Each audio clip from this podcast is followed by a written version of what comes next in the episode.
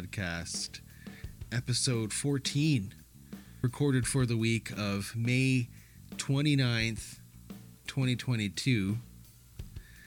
And I am James Jordan, alongside Michael Wallace. Good evening, good afternoon, whatever time it is. Hello to everyone. And of course you. How are you doing? We're fantastic. Excited to be here, doing what we love doing, talk about motorsports to people who love listening about motorsports. You might be listening to us on various mediums, such as CKMS 102.7 Radio Waterloo monthly, CFMH 107.3 local FM Saturdays at 1 p.m. in St. John, and the Performance Motorsports Network on your smart device. Just open up the App Store and download it.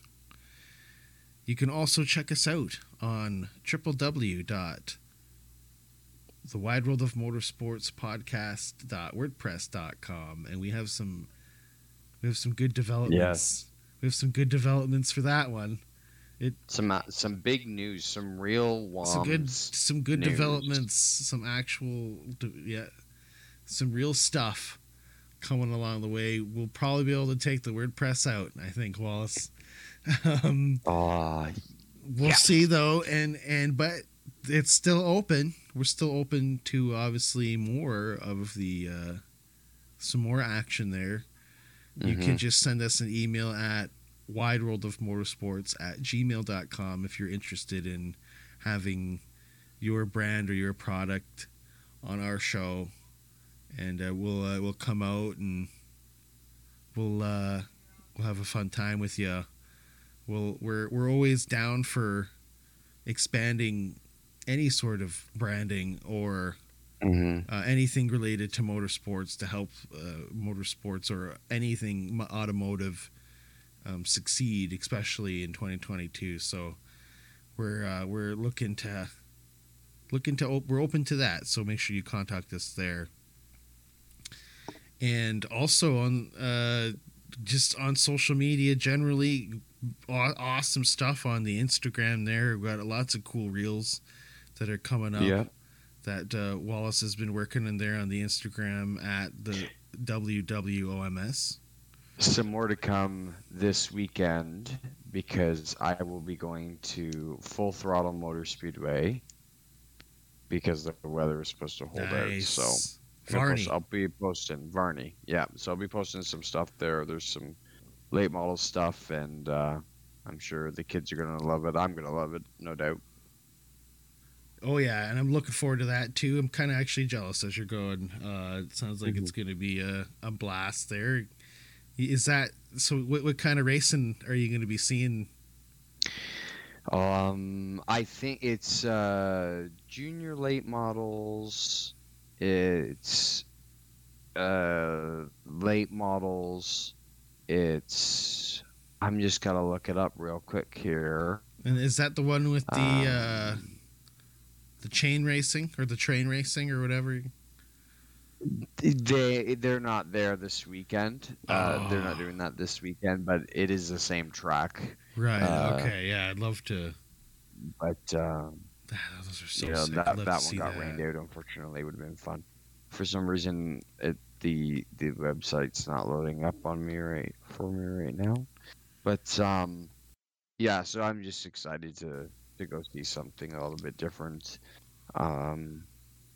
Well, I can't wait to keep my eyes open on the Instagram there. That since we've got that going now, and you've been doing pretty good there on the Insta. So y'all on the Insta, hit up Wallace on our Insta page, the WWOMS. Also, we're on Facebook and Twitter. Got some cool stuff going on Twitter and Facebook specifically. And Twitter too, I guess. Actually, we have lots of cool shots of our weekend at CTMP. We're got some cool shots of some drivers and some other notables in the paddock, as well as some awesome action shots of cars on track, as well as race winner Kevin Lacroix, and some moments in the media center. So check that out on the Facebook page at the WWOMS. And also while you're there, our interview with Kevin Lacroix, race winner of round two of the NASCAR Pinty's season. Great interview, too. Kevin Lacroix recaps his race, gives us his thoughts on racing with new faces, and he's like cool things, too. He kind of takes us back to his day, too, earlier on in his day, too. And we also break down the last lap of the eBay Motors 200. And once again, thanks for giving us time on the show, Kevin. And looking forward to show to air in a couple weeks. And as you've posted as well on our WordPress, on our website, and on the Facebook page, a couple of cool articles we have posted up.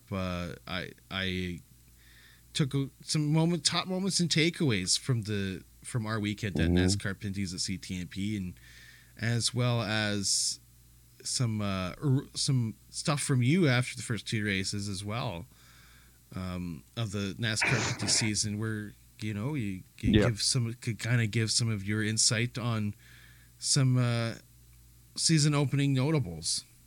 So there was some good read as well up on the website and up on the Facebook page, and of course, as usual, our usual updates of the race winners and cool little factoids during the races, and being able to bring you the news from the track to the community. Also, listening to us also on all the major streaming platforms: Spotify, Apple Podcasts, Google Podcasts, iTunes, whatever other, all of the stuff that's out there. Someone recommended to me that we make an OnlyFans. Because did you know OnlyFans was actually made originally just for normal stuff? A lot of YouTubers and podcasters actually used OnlyFans. And no. And to I did not know that. Yeah, so we should start an OnlyFans. Wallace, what do you think about that one?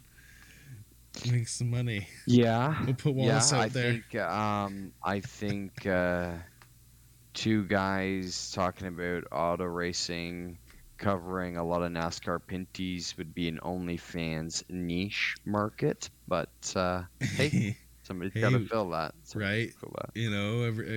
Whatever floats your boat, right? Mm-hmm. Awesome.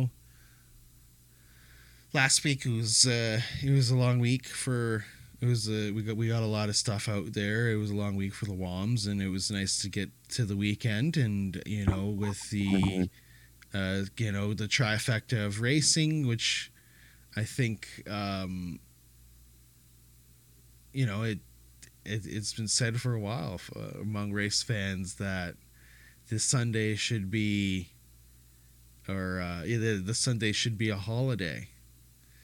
Well, they started calling it's Christmas in May. Christmas in May. Yeah, I started hearing that. That's pretty new. Right? It's the trifecta. I've said for years, this is like our fourth or fifth trifecta of racing. I've been doing that. I've always called it the trifecta for me. What's interesting about this weekend and having the three races is that it's almost brought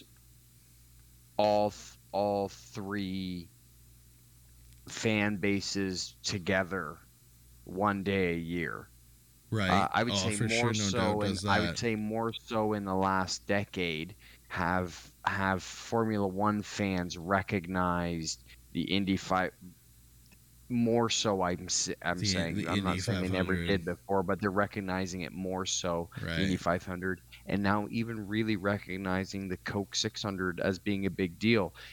And just to speak to that, we saw Fernando at the Indy 500 radio to Jenson Button at Monaco when Jenson filled in for Alonso, because Alonso raced at the Indy 500. Alonso said good luck and stuff to him.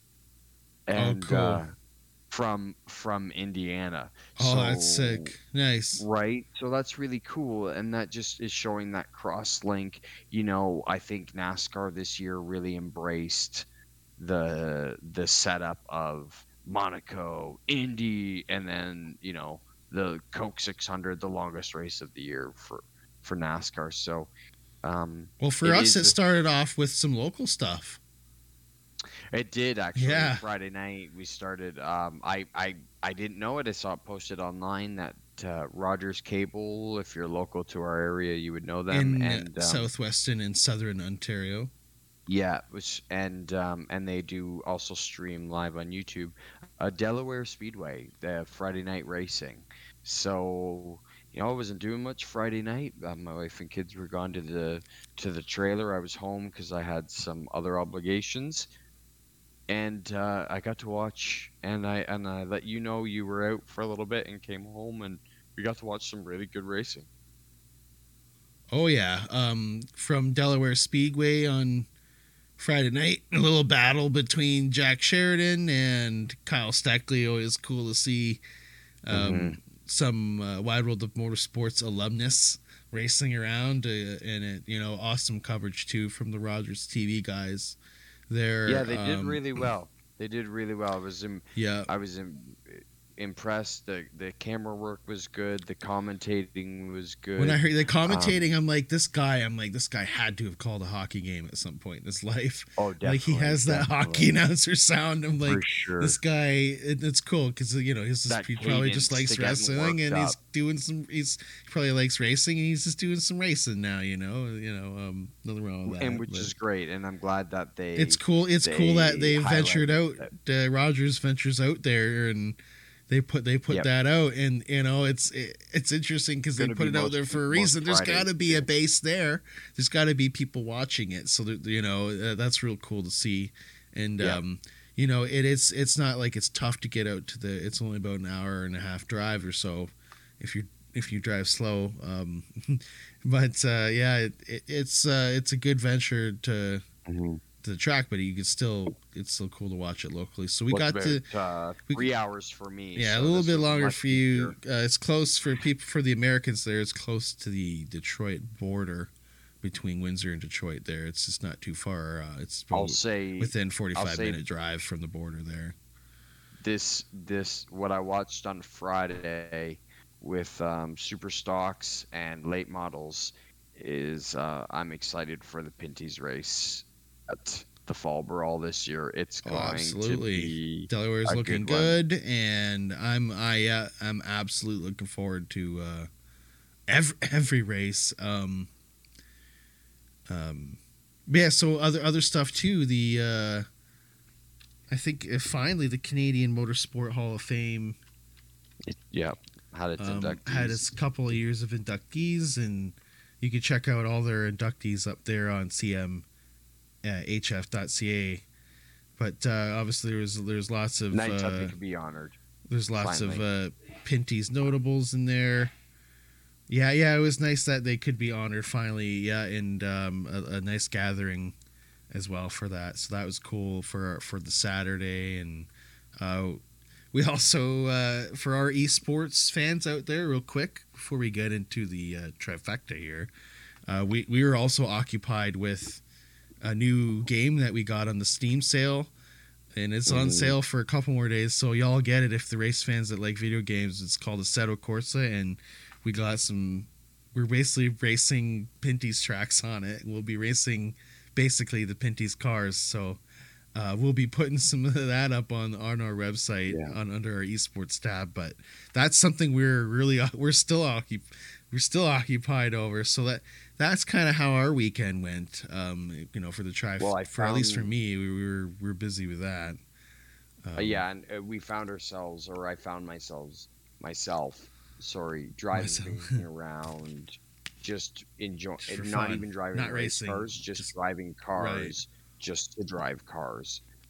You know, I have my H pattern gated shifter here, and you know, I got in some older cars or some, you know.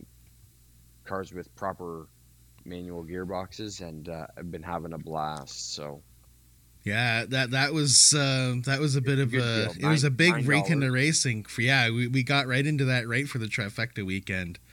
And Mosport, just throwing this out there, the whoever did that Mosport, John CTMP, 777 or something like that. Yeah, that was it is amazing. It is amazing on this game. iRacing, if they could do that for iRacing, it would be primo. I mean, there's just quickly, because we got to move on to Formula One here, but quickly, the details of it are amazing. You're racing around the track. You're seeing cars driving around the outside of the track. You're seeing fans waving. You're seeing people having campfires. You're seeing the smoke rise and stuff. It's just, awesome. We want people to race with us. Actually, we're gonna post a lobby once in a while. We're gonna stream it too. So we're gonna also post up a session. We hope people out there will feel free to join us on our esports team as well. So. But let's get into the trifecta here. The beginning of it. Jewel of Formula One. Yeah, Sergio Perez getting his third career Grand Prix victory in F1 as Checo took the checkered flag in Monaco. Yeah, first Mexican to ever win the Monaco Grand Prix, so that's really big news. A little bit of retribution from the last race in Spain between him and Verstappen, but ultimately I think Perez wasn't going to win the race until Ferrari got in its own way and it's funny how you say bungled everything up. Yeah, usually you want to say Verstappen because it is Verstappen, right? But this week it was Perez, and I'm happy. That's great. It's good to see. He had to fight for it. Like at the end there, the last few laps, he was fighting Carlos really, really hard for that. So, it wasn't like it was a gimme. Of course, the race started. Yeah, it was all awkwardly. Yeah, there were, for practice and for the qualifying sessions, it was fantastic weather. And then when race, of course, it always seems like in racing that happens on the actual race day. It always seems like the worst weather in the world is going to happen. But the actual race day, heavy rain flooded the track just before the scheduled start, and that had caused an hour-long delay. Yeah, which is it is what it is. I don't think a rain delay in F1, Yeah, I mean it was that bad, especially at that track. Not only are you talking about tight walls and barriers everywhere, and they're flying. Street tracks are harder and trickier. This is in Italy. No, this is in Monaco. Sorry. Monaco. What country is Monaco in? France? Monaco is its own country. Oh yeah, I have no idea. It's actually not. No idea. Country. It's not a country, it's a principality. It's bordered by France to the north, east, and west. Yeah. So it's France. Prince Albert is its... Huh. Like, it's actually kind of ironic that Lewis Hamilton almost couldn't race in Monaco because of his... And Monaco is governed by a Prince Albert. Funny. Isn't that a little bit ironic? A little geography lesson for everybody. Yeah, I always thought so. If you actually look at it on the map, though, it's like it's right there. It looks like right. It's like if there was the boot, but if it was like the very top of the boot, like the knee. So, interesting thing about Monaco is that. You have to earn a certain amount of money, and you have to live there for a certain amount of days a year. Yeah, I learned that from Top Gear. You can't live there. Right. And actually, so I was very curious about why, how do people, because there's hotels and everything. Well, where do all these people come from? Do they live there or what? And no, they actually get bussed. They get bussed in from another country. Yeah. And it was so interesting, obviously, about Europe. And for some of us that live in Canada, it's interesting. You could drive 12 hours in Ontario and still be in Ontario, but you could drive... Yeah. You drive longer than that. 8 countries or 12 countries or something like that in Europe. And yeah. So that's another big thing about the race, too, and a lot of people coming from, you know, it looks like such a rich area, too, and... It is definitely one of the most beautiful places in the world as well. And for the biggest race of the year to happen there and for this rain to happen, you gotta go on the show. I don't think they just turn on the lights and throw on the air dryers. This is a big show. They can race in the wet. It was a lot of wet, and not, you're talking about spray. The drivers just can't see. There could have been so many factors that unknown factors. And it didn't have to be Monaco for it to be red flag because it's too wet, because the spray is just too much. You see it in IndyCar or IMSA. You see it in other things. So it's not an unprecedented thing. We just haven't seen it in a while. Right. I think in IndyCar, right? It's coming, especially. The last one I really remember was Canada 2012, I think. Well, and especially for open wheel fans, and coming off of the Indy GP just a couple weeks ago and seeing that little mess. I mean, those are two different beasts we're comparing. But just to give an idea, how that could have played out if they raced that right. So all in all, in the end, with safety and with good racing and call, it was good that, and obviously they probably saw on a radar that it was going to go through, right? They got radars there too. How else do they tell their weather? But yeah, so that played a big factor into the beginning of the race, and finally they got going. Yeah, and a couple things throughout the race that we saw, interesting points. Mick Schumacher, he almost split his car in two. He left the race after crashing out on lap 25. Yeah, Schumacher's car, he spun and spliced the car in two when he collided with the tire barriers. Mm-hmm. Thankfully, Mick was able to get out of there. They had to red flag the race too, right? Yeah. To repair those barriers, didn't they? And obviously, also with his crash during the qualifying with the Saudi Arabia GP too, where he missed that race too. It was good to see. Well, they're obviously going to have a lot to repair for that car as well. And Magnussen crashed out too first early on too, so they have two cars. Yeah, for Canada. That was rough. Baku. That was rough. George Russell scored another top five for the 7th consecutive race this season with his new team. So he ultimately ended up making the right call for signing with them. Verstappen, he extends his world championship lead on Charles Leclerc in the driver standings by 3 points to extend the gap to 9. So Verstappen, who scored 15 points for finishing 3rd, now tops the leaderboard with 125 points through 7 stages, while Leclerc, who picked up 12 points, sits 2nd with 116 points. Perez remains in 3rd, but is now only 6 points back of Leclerc. And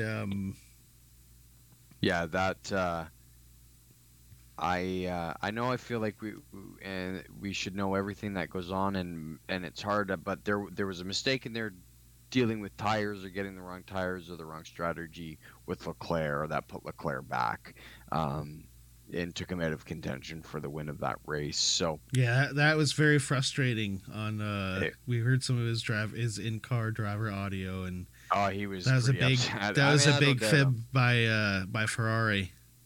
Well, it reminded me of when Red Bull messed up with Danny Rick one year, and they weren't ready for him, and they screwed up the pit stop, and he ended up losing the race. And after he comes across the start-finish line, he just says, "Save it. I don't even want to hear it. There's nothing you can say." And I thought, yeah, I guess that's true. But so this confusion would have been when he was coming to the pits on lap 22, and so they're going from like wets to inners or wets to mediums. Leclerc slicks. Over the radio was told to stay out, but it was too late, and he ended up entering the pits. He double stacked. He double stacked up, and he lost just all that precious time during just the 2 seconds that he waited for.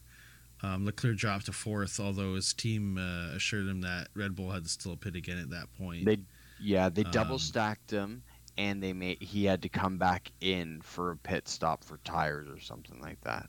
That's real crappy because they really needed this win. They could have easily been, I don't think they're going to do Baku. They're going to do well at Baku. That's what's going up next. Baku at Azerbaijan Grand Prix. And I don't think they'll be strong there. I think Red Bull will. Right. Verstappen's going to win that. Perez is the defending race winner there, so we'll see who gets that one. Going into the that finished up, then next thing you know, the Indy 500 starting up, and a lot of eyes of Jimmie Johnson in his first Indy 500. Although it did end disappointing on Sunday, he still ended up getting the rookie of the race for the Indy 500 for the 2022 season. He had a good run for most of the part of that race. He crashed out on lap 194, so he had out of the 200 laps, he was just so close to making that. Yeah, Jimmie was impressive. I mean, I think he was impressive the whole month of May. He was impressive in qualifying. He was impressive in practicing leading up to it. I had high hopes for him. I really thought he could do well, especially finishing fifth at Texas in March. Yes. So, and he knows that track. So, but realistically, it's a 200 lap race. That's really long, and he was going up against guys who have previously won this race. I think he was. I think he had no problem though. I think he was fine. I think he was going to finish. And where was he running just before he crashed? Do you remember? It was close. I think he was around somewhere around 20. No. Oh, 20. But yeah, he'll. Obviously he's got some more to look forward to going on for the rest of the realistically season. Finishing the race would have been a win for him. Right. I would think he's going to take a lot of positives out of it. But I mean, ultimately, I think he's going to be pretty disappointed because he probably. Oh yeah, there's no doubt about it, right? He would have liked to at least finish it. No doubt on that, right? But also with Scott Dixon and his speeding penalty. And that's so. On Scott, right? He's the Iceman. Right. He's the six-time champ. He's the Jimmie Johnson of IndyCar, right? He's the best. He's the GOAT. He's whatever. So to see a mistake like that was really interesting, and actually his reaction to it was really funny. I don't know if you heard it, but his team came on and said, "Okay, we got a speeding penalty in the first sector. You need to pit this lap." And he keyed up the mic and said, "Are you serious?" And so it. And then I heard afterwards that he was really, really upset after the race.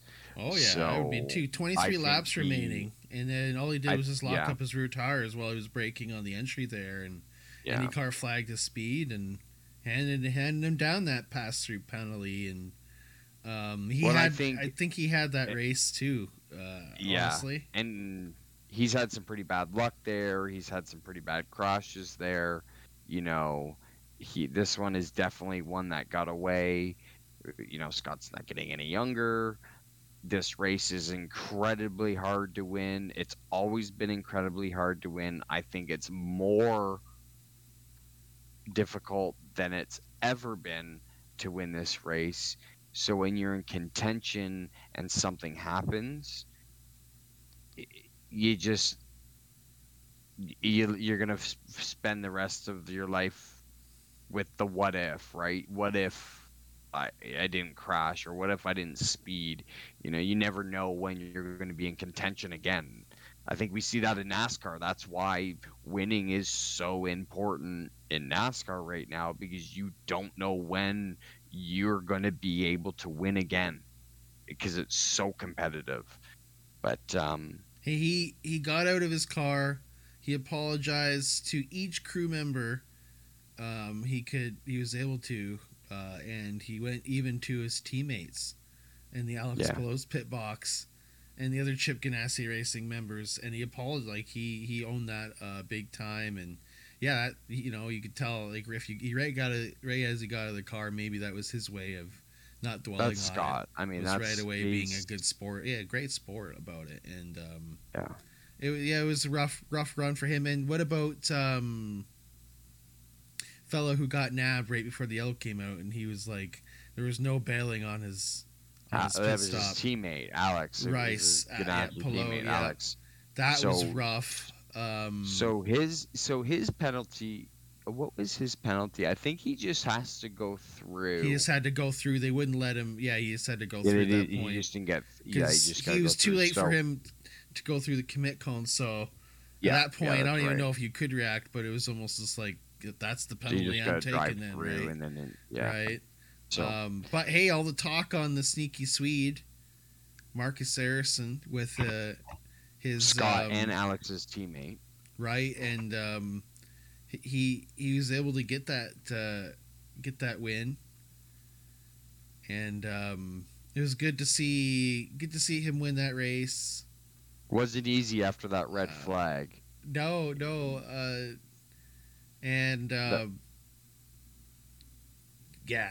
he had a little. Who's he going against there? Pato. Yeah, Pato, and he had a good battle there.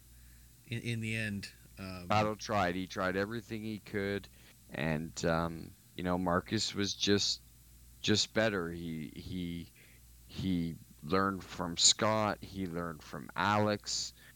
He apparently made a real tight bond with Dario Franchitti, who is a driver coach, I believe, driver something. I forget what his title is over at Ganassi, because he's been there forever too. So, coming out of Formula One, it was great. Actually, I'm really happy to see him win. The interesting thing is that he really wasn't in the discussion until the end. And I guess that's the cool part. Good. That's that was a Jimmie Johnson trait, right? I remember that with Jimmie through, especially those long races. It'd just be, you wouldn't hear about him, and then 40 laps to go, it's like, oh, here's Jimmie Johnson creeping into the top 10. Him and Chad Kanowska. Anyway, so Marcus was great. He's the, would you say, second Swede since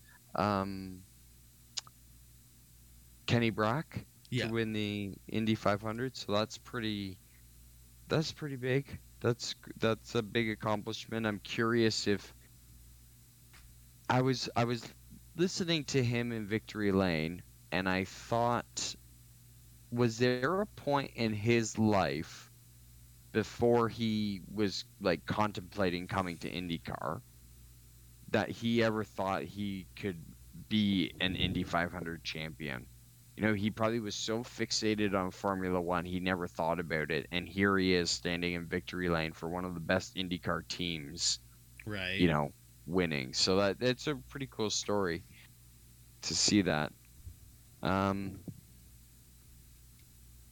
Any notables for you? Anybody who stood out for the day?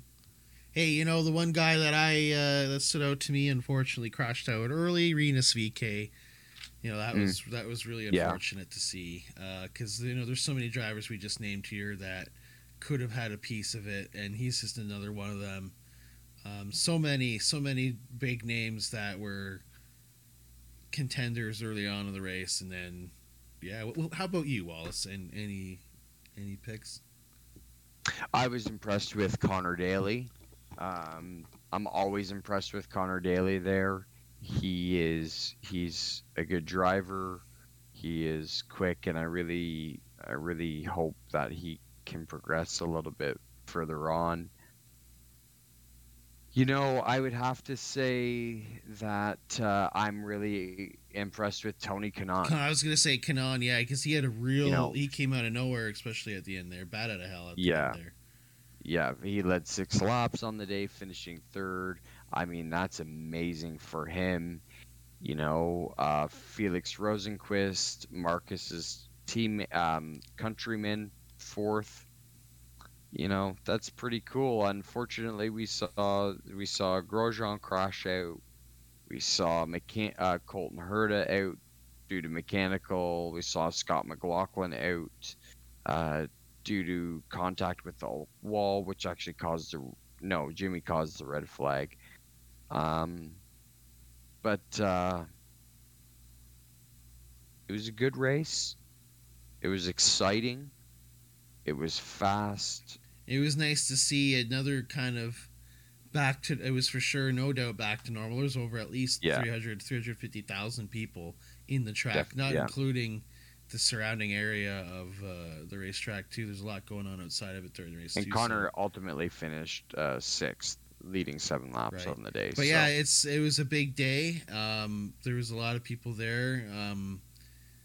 It was a beautiful day for racing there, and again, you know, it was good to see a nice classic Indy 500 throughout the middle of the day for the trifecta, and then going into obviously what we didn't know at the time was going to be the longest Coke 600 and the longest NASCAR race, the NASCAR Cup race, that is, in history.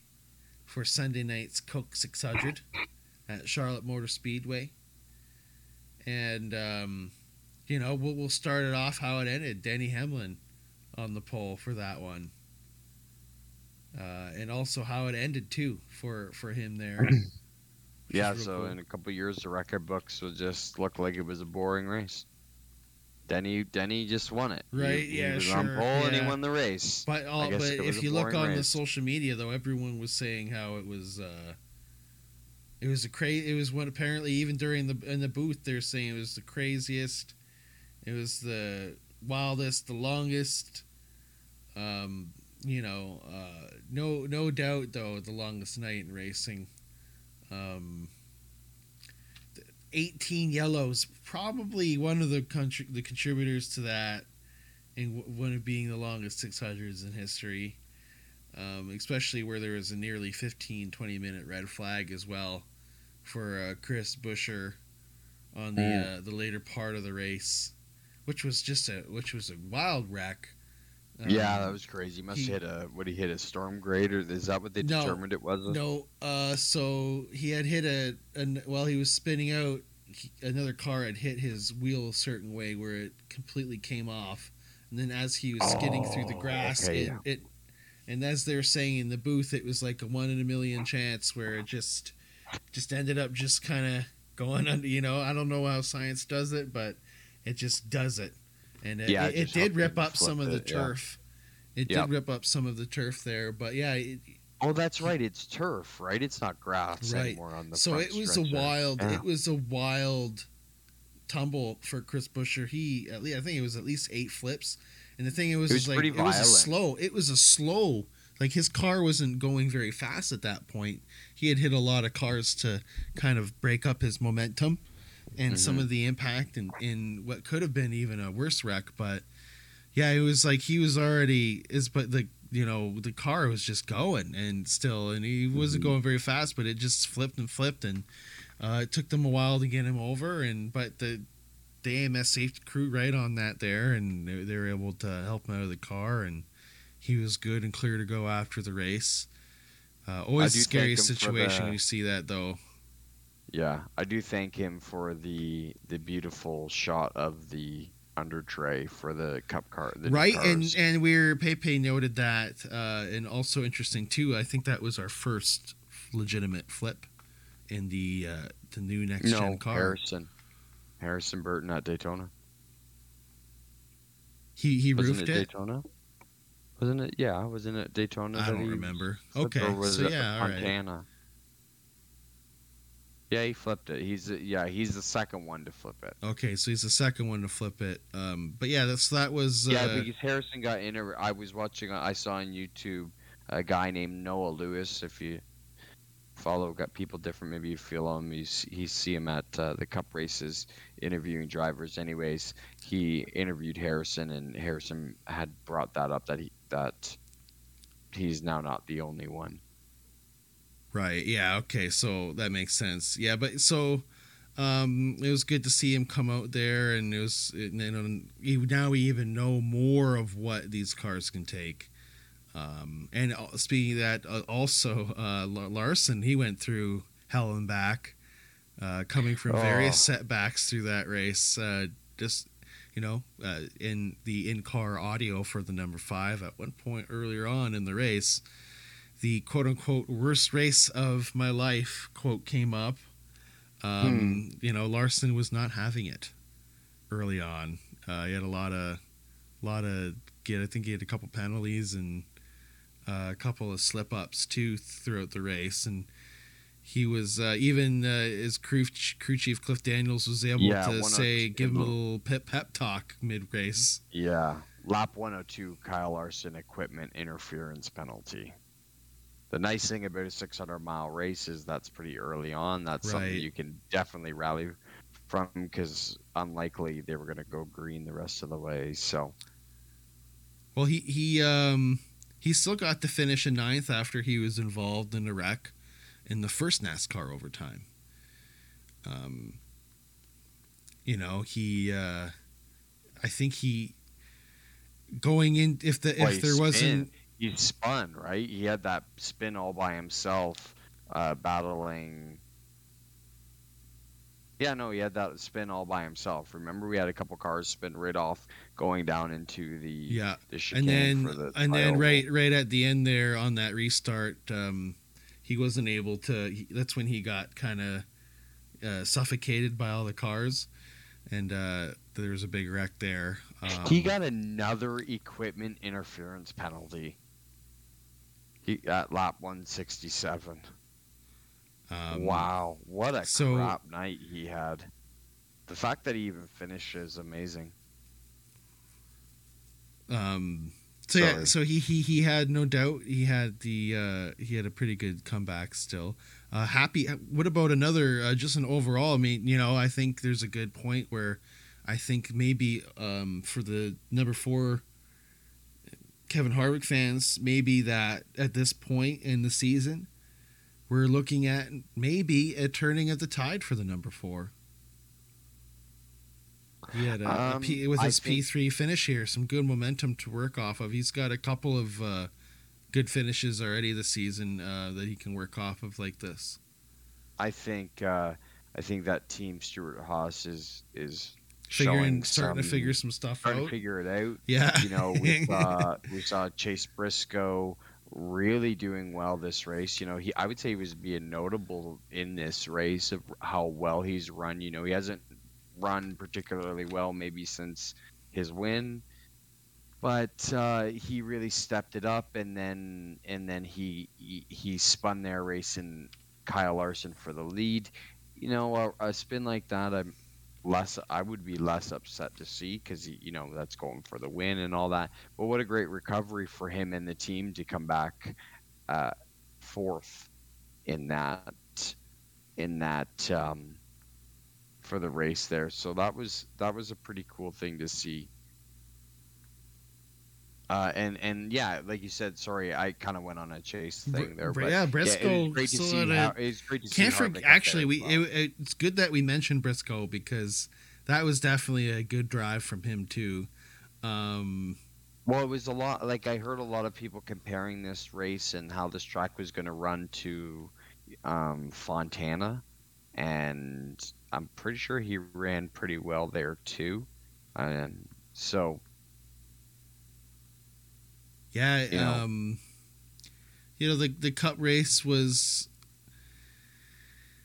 you know, with all the yellows and whatnot, and it was interesting to it that night. You know, there was a point too where it was good to see that, Denny Hamlin and Kyle come down to Denny Hamlin, Kyle Busch. You know, after all that, you know, we're at least in for some sort of show on that second NASCAR overtime. And you know, it was, as you had mentioned earlier, with the Toyotas. The Toyotas had a pretty good recovery through there. Christopher Bell in 5th, Truex just outside in 12th, Bubba and Kurt getting involved in an accident respectively earlier on in the midway through the race. A day to forget. He finished down in 28th. And so. Kurt was already through his wreck, and then he got nearly clipped through there. So he was almost through there, and had some bad luck there. But yeah, so Toyota ended up kind of having a good recovery though, especially Joe Gibbs in particular. Okay, so you know, talking about teams that I think have made a recovery coming into the this part of the season, I would say it's Joe Gibbs. Thinking about back to like Fontana, where they had heating issues and overheating issues, right? And they never seemed. Yeah, you know, Denny went at Richmond. Christopher Bell hasn't really been that strong everywhere. Kyle's been really strong, but it seems like he's like strong or wrecked. Right, Kyle has no middle ground. I mean, I guess finishing. You know what I mean? So we got to for sure, you know, give him credit for that. Yeah, but so it seems like Joe Gibbs the organization is maybe moving a little bit forward and coming out better now. With this, absolutely, with we're Hamlin, getting into the dog days of the season, right? Well, Hamlin, with this though, particularly, the team can take a lot out of this. They can kind of now say, oh well, our guy has all three of NASCAR's crown jewel races under his belt. You know, Hamlin can kind of go, you know, be looked up to. Obviously, he already was, but now. With something, just that little thing added onto his resume, the Coke 600, adding on to the Daytona 500 and Southern 500 wins, with Harvick being the only active driver with that elusive title. You know, that's got to be some good momentum going into the rest of the season for Hamlin, and I wonder if something like that ends up, you know, being one of those final four factors. Well, this also... officially locked him into the playoffs, right? So not that we're going to get the 16 winners this year, but it's good to get that in the bank now. No matter what, right? No matter what you're in, right? And that's still nice to know. Guaranteed in. So like hey, and you know that was also the longest NASCAR race in history, which is funny because he say something about that race could be 300 miles, right? Yeah. So, you know, he is. If you look at the current standings, Denny, because of this win, moves into 17th, but he was very far behind. For a while. So yeah, like good for him. Good for that organization. You know, we had a lot of tire issues. I think that's another thing we could point something important to point out for that race. For the whole trifecta weekend too, if you think about it. I guess that's true. Yeah. But yeah, especially at Charlotte, and you're going that long and with through all the different changes of the track and the car and We saw some different lines getting it, which was cool. How racy it was, and it was good. You made a good point earlier about as we wrap it up here. You made a good point about some of the intermediate tracks or quote unquote cookie cutter tracks being real racy this year in the new next gen car. Yeah, I mean, let's take Texas out of that, but they've all seemed to have been have been really good. Like, you know, everyone was saying Fontana sucks, tear it down. Now everybody's going, oh, whoa, wait a second, maybe Fontana's okay. You know, Las Vegas was amazing. Atlanta was really good, although I don't know. You know, I don't know how to classify Atlanta. Like, I know they want to say it's a super speedway, but it's not really a super speedway. It's like a really fast 1.5 miles. I don't know how to put it, but so I'm really excited to see what comes up for them. But yeah, you know, tracks. It's funny, yeah, tracks that we thought, which is unfortunate for Texas because I think we were hoping that maybe seeing some of the success of what that racing was looking like, there was hope for Texas. But I really think it's that resin. But it's funny, I don't know if you heard Denny's quote from last week. The only way on the Dale Jr. download to tear it up.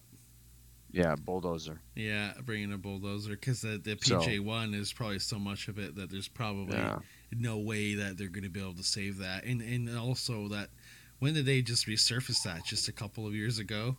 Like 4 or 5 years ago? So that's not even, yikes, eh? Texas, they got something to figure out on their hands for sure. They do. But anyways, yeah, it was really good. It was a good race. It was a long race, like we said. I think. How about our fantasy points here, quick? Well, I went for. I shot a long. You had a good week here. I finished second, and you know, I was pretty lucky with that, so I'll take it because it wasn't looking good for a while. Because I picked Cody Ware, for instance, as one of my prospects for the race because I'm running out of guys and I need to save them for a little bit later on. Right. I had Buescher, Bowman, McDowell, Chase, Ross, and Ka on the bench there. So that got me a fifth place, but yeah, you got the best one there. But ultimately, Ty Parker at first place with 179 points. He won. There. I'm sure he's real. Parker's real proud of that. He sends me the screen caps, and he's real proud of his. He's got the best picks. 161 for Wallace. Dirty Joe from the oil fields with 130. Good pick for him this week. Slick Seth 125. He got this week. Yours truly with fifth. At 121 points, and Pepe Racing, 102 points. Wounded Duck Motorsports, 22 points. Eggman, where are you? Hello, Eggman. Earth to Eggman. We got to get you on those picks. Got to get you back on those picks. So you know where I'm really doing. You know where I'm really doing good is these featured matchups. So, anyways, my picks for this past week was. Points. Well, they do, and I seem to get lucky. So I had Ricky Stenhouse Jr. I had Michael McDowell, Eric Amarola, Cody Ware, Ryan Blaney, and Noah Gragson. On the bench, which I never pulled him out of there because I didn't need to because he had the troubles all night. Yeah. But then between the Kyle v. Kyle show, I had Busch over Larson, and it was right. The Elliott versus Truex Jr., I picked Truex, and he did. I had Blaney over Busch, Kurt the Elder, and Ryan beat him, and I had Suarez over Wallace, no relation. Some good picks. And I got lucky on some of those because Bubba finished 28th and Suarez finished 25th. Busch, Kurt finished 31st, and Blaney finished 29th. So I got a little lucky on some of those. And so overall league standings, you're at the top there. That puts Seth up to second, Dirty Joe in third, Ty Parker in fourth overall. Yours truly in fifth. Up. Wounded Duck in sixth. Yeah, Ty Parker had a slow start of the season moving up. Wounded Duck in sixth, and Pepe in last. Of course, Pepe is in last. But yeah, check out our league. He always just picks Elliott. Yeah, he just picked all Elliott. Check out our league on NASCAR, fantasygames.nascar.com, the wide world of motorsports. Love to have you there. The winner of the season will get a prize from us. Also, check us out on the social media pages. Lots of cool stuff there. As we said earlier in the show, we had some cool postings of our venture at Canadian Tire Motorsport Park this past weekend. Article and some great pictures. Photos, man. Thank you. Yeah, really good photos. Yeah, they turned out real well in the cutting room, as they say.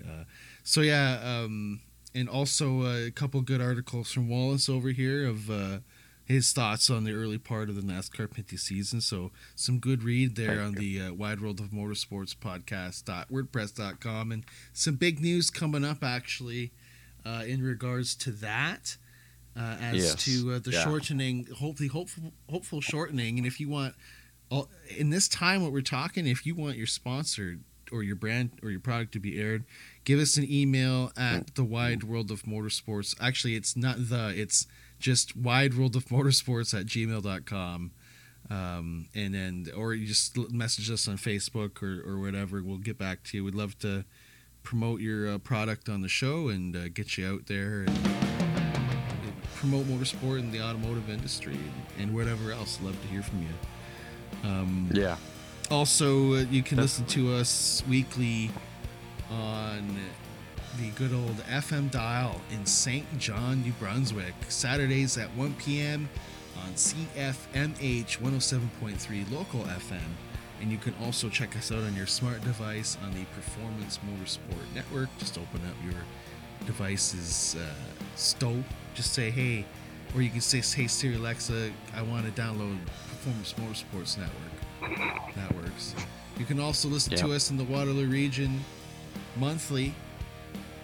In Ontario, CKMS 102.7 Radio Waterloo, as well on the FM dial there.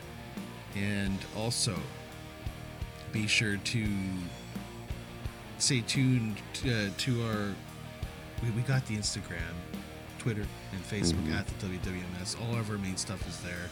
All of our race updates and all the cool breaking news and any of the happenings throughout the wide world of motorsports will be on our social media pages, and also on the Twitter there. Wallace has got his own Twitter there going, so real cool for that. And hey, also throughout our social media, we're going to be having postings. We're going to be special guests on a podcast also in Southern Ontario here, the Stickers in Scuffs podcast. So we're looking forward to that. And also next week on the show, we have a huge announcement, on the show. Hey Wallace, that's the timer right there. Big announcement on the show. So we're looking forward to that.